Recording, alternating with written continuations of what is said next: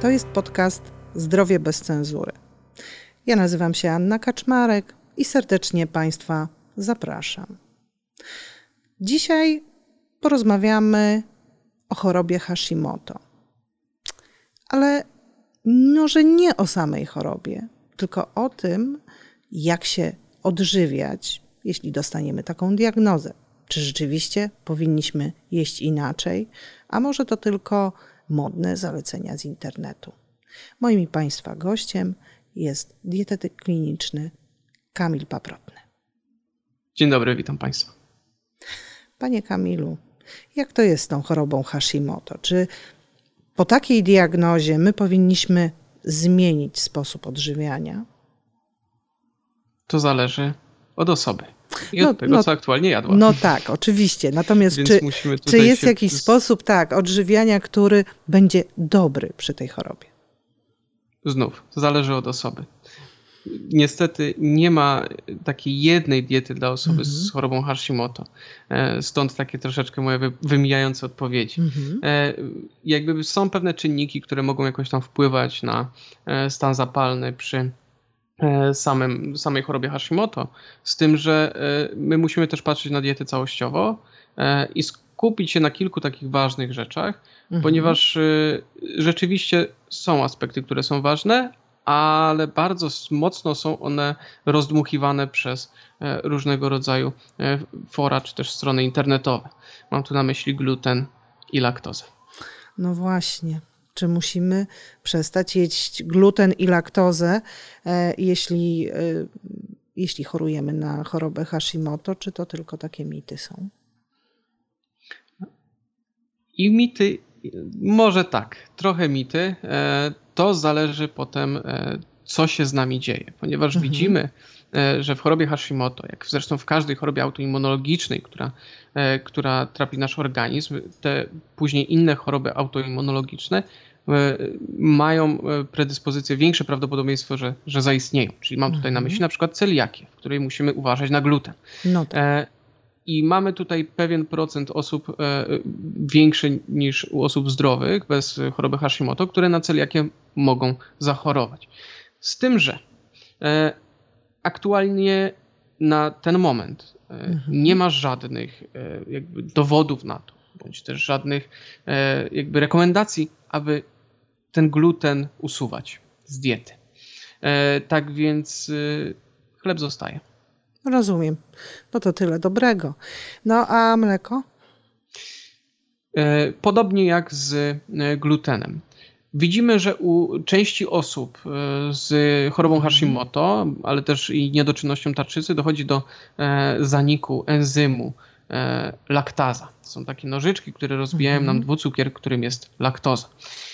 Kiedy my nie mamy odpowiedniej ilości tego enzymu, E, oczywiście my go możemy spożyć z zewnątrz, tak, w formie tabletki, e, bo tak mhm. tak też się da, e, ale głównie tutaj jakby bronimy się takimi produktami jak produkty bez laktozy. Mhm. I rzeczywiście u osób, które nie tolerują laktozy, czyli spożywają jakiś produkt typu mleko bądź też jogurt, no i potem czują, że w jelitach zaczyna gdzieś tam to narastać, E, to rzeczywiście warto wtedy wybrać produkty bez laktozy. Tylko trzeba mieć też na uwadze to, że bez laktozy nie oznacza bez cukru. Tam dalej ten cukier się znajduje, tylko mhm. ten dwucukier rozdzielony jest na glukozę i galaktozę osobno.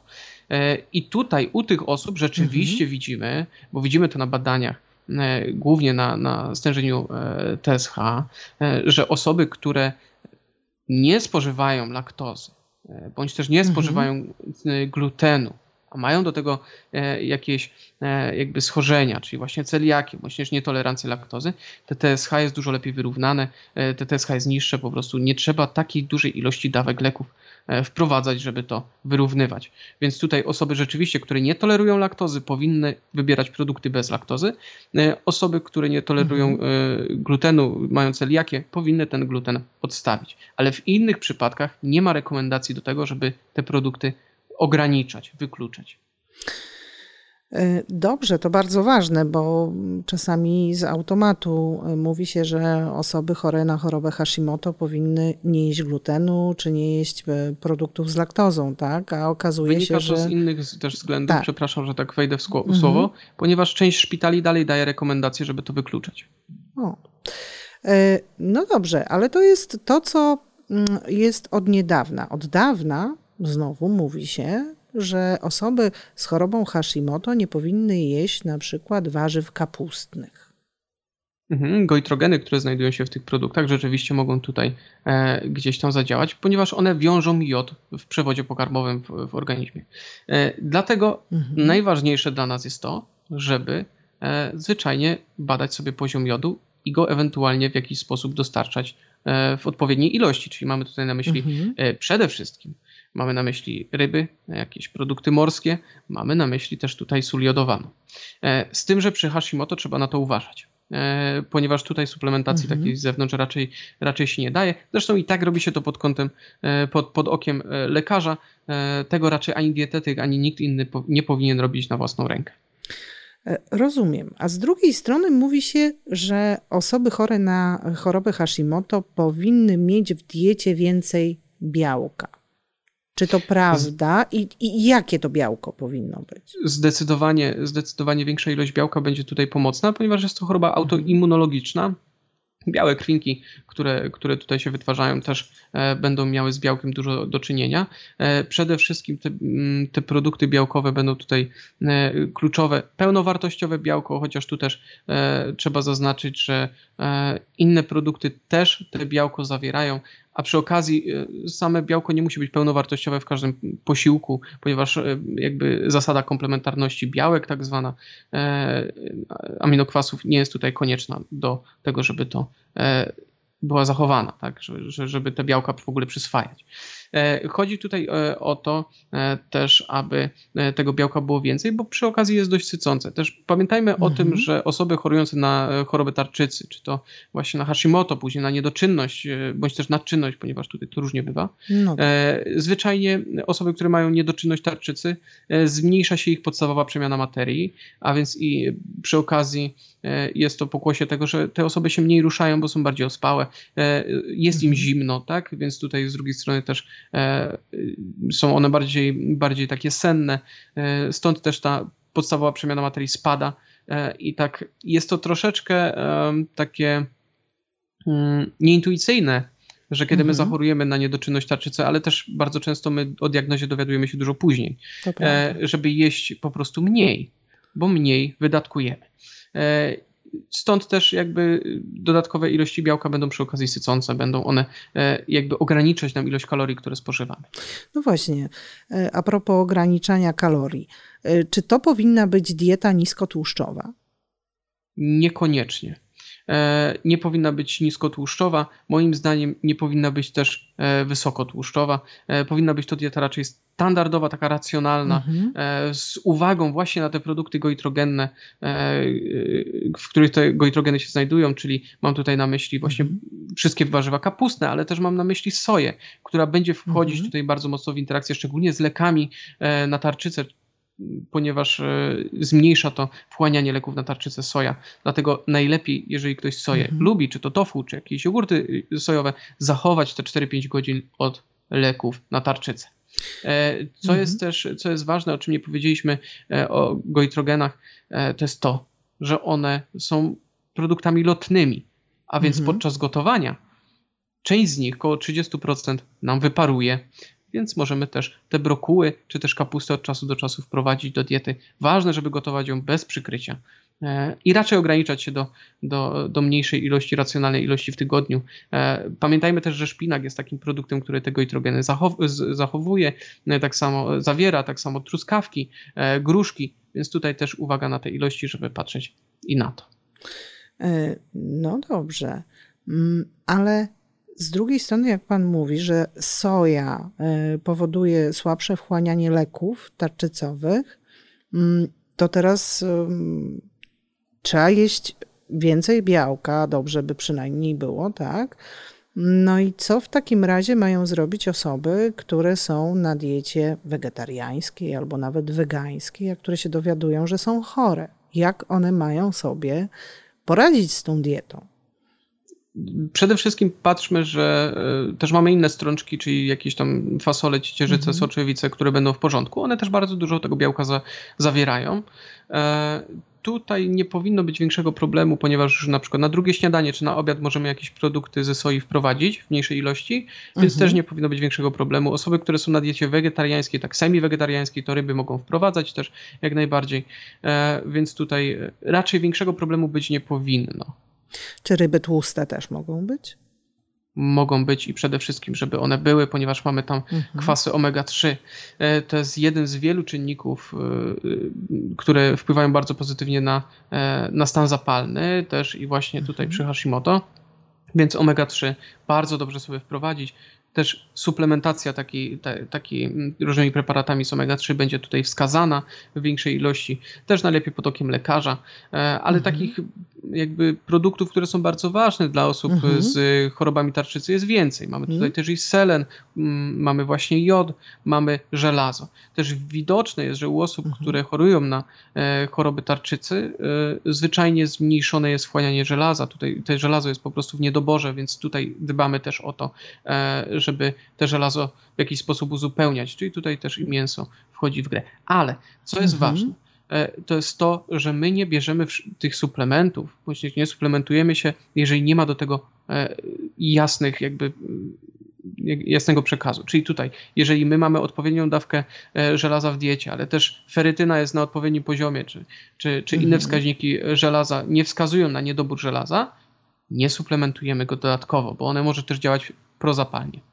No. To samo jeśli chodzi o selen, to samo jeśli chodzi o, chodzi o jod. Szczególnie jod, który przy Hashimoto w suplementacji będzie raczej niekorzystny. Selen może być korzystny, jeżeli jest mhm. w niedoborze. Pamiętajmy o tym, że e, produkty mleczne mogą mieć tego selenu więcej, szczególnie zimą, ponieważ tutaj pasza może zawierać mhm. dodatki selenu.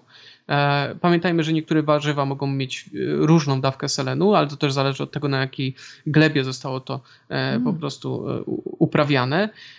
Patrzmy na to, że mamy orzechy brazylijskie. Oczywiście tutaj ten region też będzie mhm. ważny, ale one też mogą mieć dość pokaźne dawki selenu.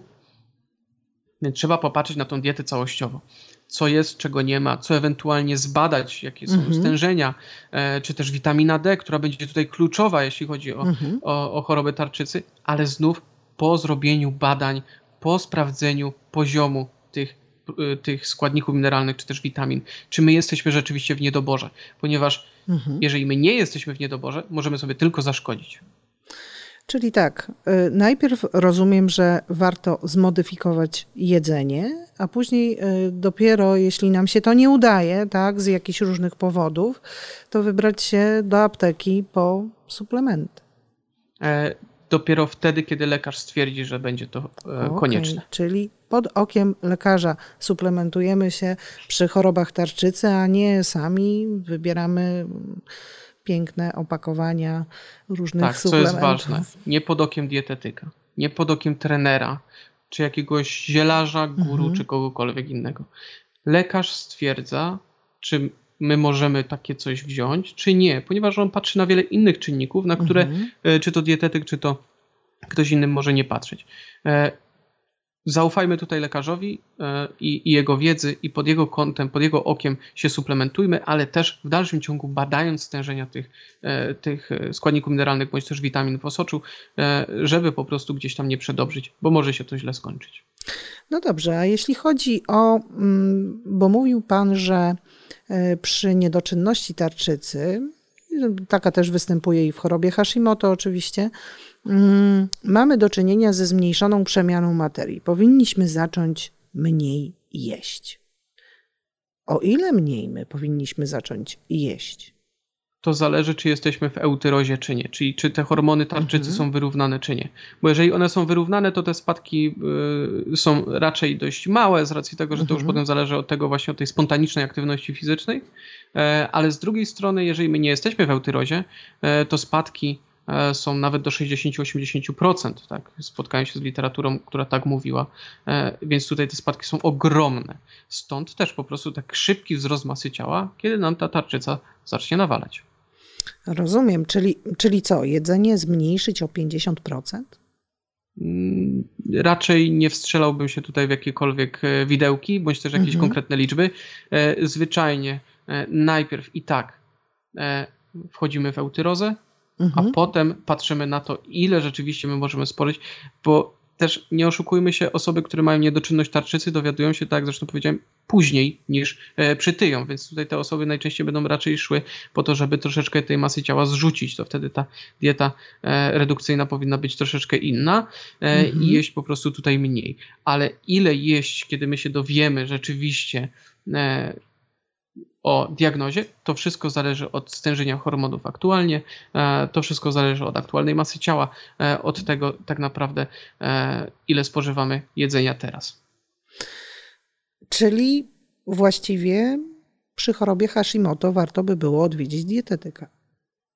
Zdecydowanie tak żeby dobrać ten jadłospis. Mhm. Może nie tyle, żeby po prostu się tam gdzieś odchudzić, czy, czy zwyczajnie w jakiś sposób e, wpłynąć na masę ciała, ale przede wszystkim, żeby dowiedzieć się, w jaki sposób komponować te posiłki, ponieważ e, dobre komponowanie posiłków będzie też e, jakby chronić nas przed przybraniem tak, masy ciała, mhm. ale z drugiej strony też, żeby dowiedzieć się, jak te posiłki przygotowywać, jak je obrabiać, te produkty, e, jak je łączyć ze sobą, aby były też maksymalnie sycące, jak najbardziej odżywcze, jak najbardziej e, zwyczajnie e, tak kompleksowo do tego dobrane.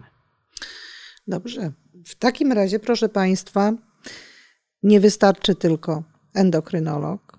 Warto pójść też do dietetyka, żeby pomógł nam dobrze się odżywiać w chorobie Hashimoto, żebyśmy nie tyli, i żebyśmy e, łatwiej osiągali te dobre wyniki badań. Dziękuję pięknie.